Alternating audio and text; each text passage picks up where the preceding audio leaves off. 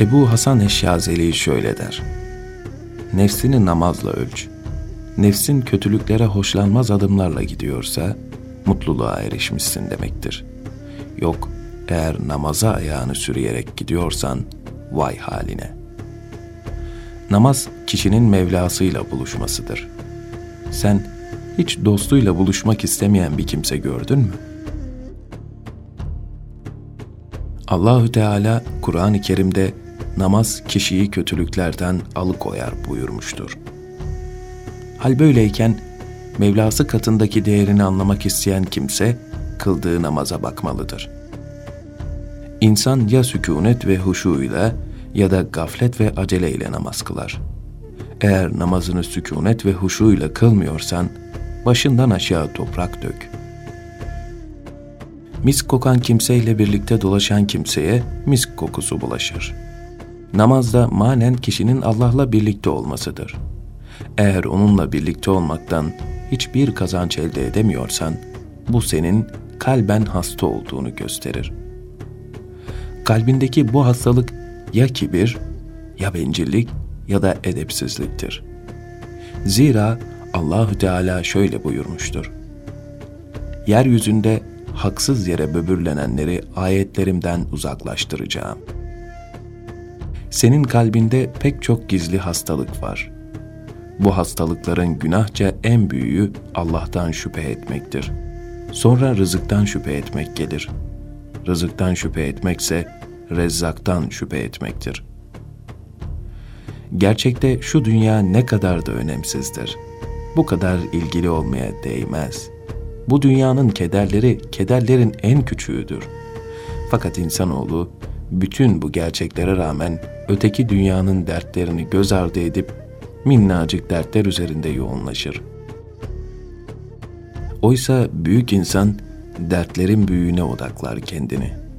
büyük dertlerle değil de küçüklerle endişelenen insanın aklı kıttır. Sen kulluğunu güzelce yerine getirmeye bak. Allah senin için gerekeni gerektiği kadarınca sana verecektir. Pislikler içine yaşayan bir hamam böceğine rızkını veren Allah hiç seni rızıklandırmayı unutur mu? Nitekim Allahü Teala şöyle buyurmaktadır. Ailene namaz kılmalarını emret kendin de namaza devam et. Zira biz senden rızık istemiyoruz. Bilakis seni rızıklandıran biziz. Mutlu son, Allah'a karşı gelmekten sakınanlarındır. Allahü Teala kendisine layıkıyla kulluk eden herkese etraflarında yenice bir şey zuhur ettiğinde mutlaka bildirir. Nitekim bir gün adamın biri bir topluluğa hitaben, Ey insanlar! Allahü Teala memleketimizde yenice bir şey meydana getirdiğinde onun bunu kendisine bildirmediği bir kimse var mıdır diye sordu. İnsanlar evet dediler. Bunun üzerine adam onlara öyleyse halinize ağlayın dedi. Selefi Salih'in insanların şükretmelerini sağlamak için onların halini hatırını sorarlardı.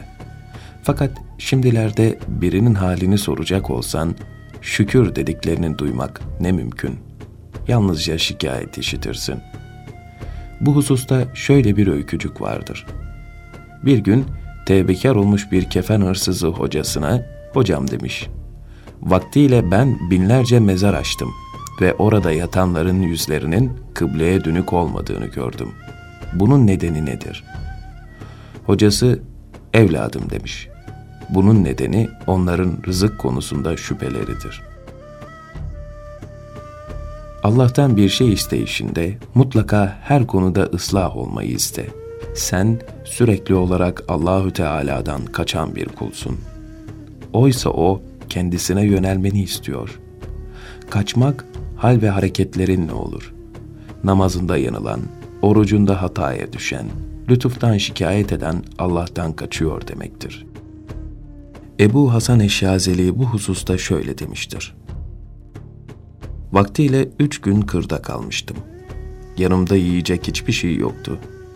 O esnada yakınımdan geçmekte olan bir Hristiyan topluluğu beni öylece oturur görüp benim bir Müslüman derviş olduğuma kanaat getirdiler ve bana bazı yiyecekler bırakarak oradan uzaklaştılar. Kendi kendime tuhaf şey doğrusu dedim. düşmanlarımın elinden rızıklanırken dostlarımdan en küçük bir fayda görmüyorum. Bu sözün sonrasında bir sesin bana şöyle seslendiğini duydum. Zahid, dostlarının elinden değil, düşmanlarının elinden rızıklanan kimsedir.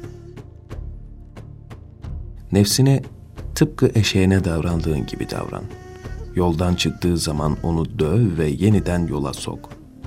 Şayet nefsine tıpkı elbiselerine davrandığın gibi davranır, yani kirlendiği zaman yıkar, söküldüğü zaman dikersen mutluluğa erişirsin.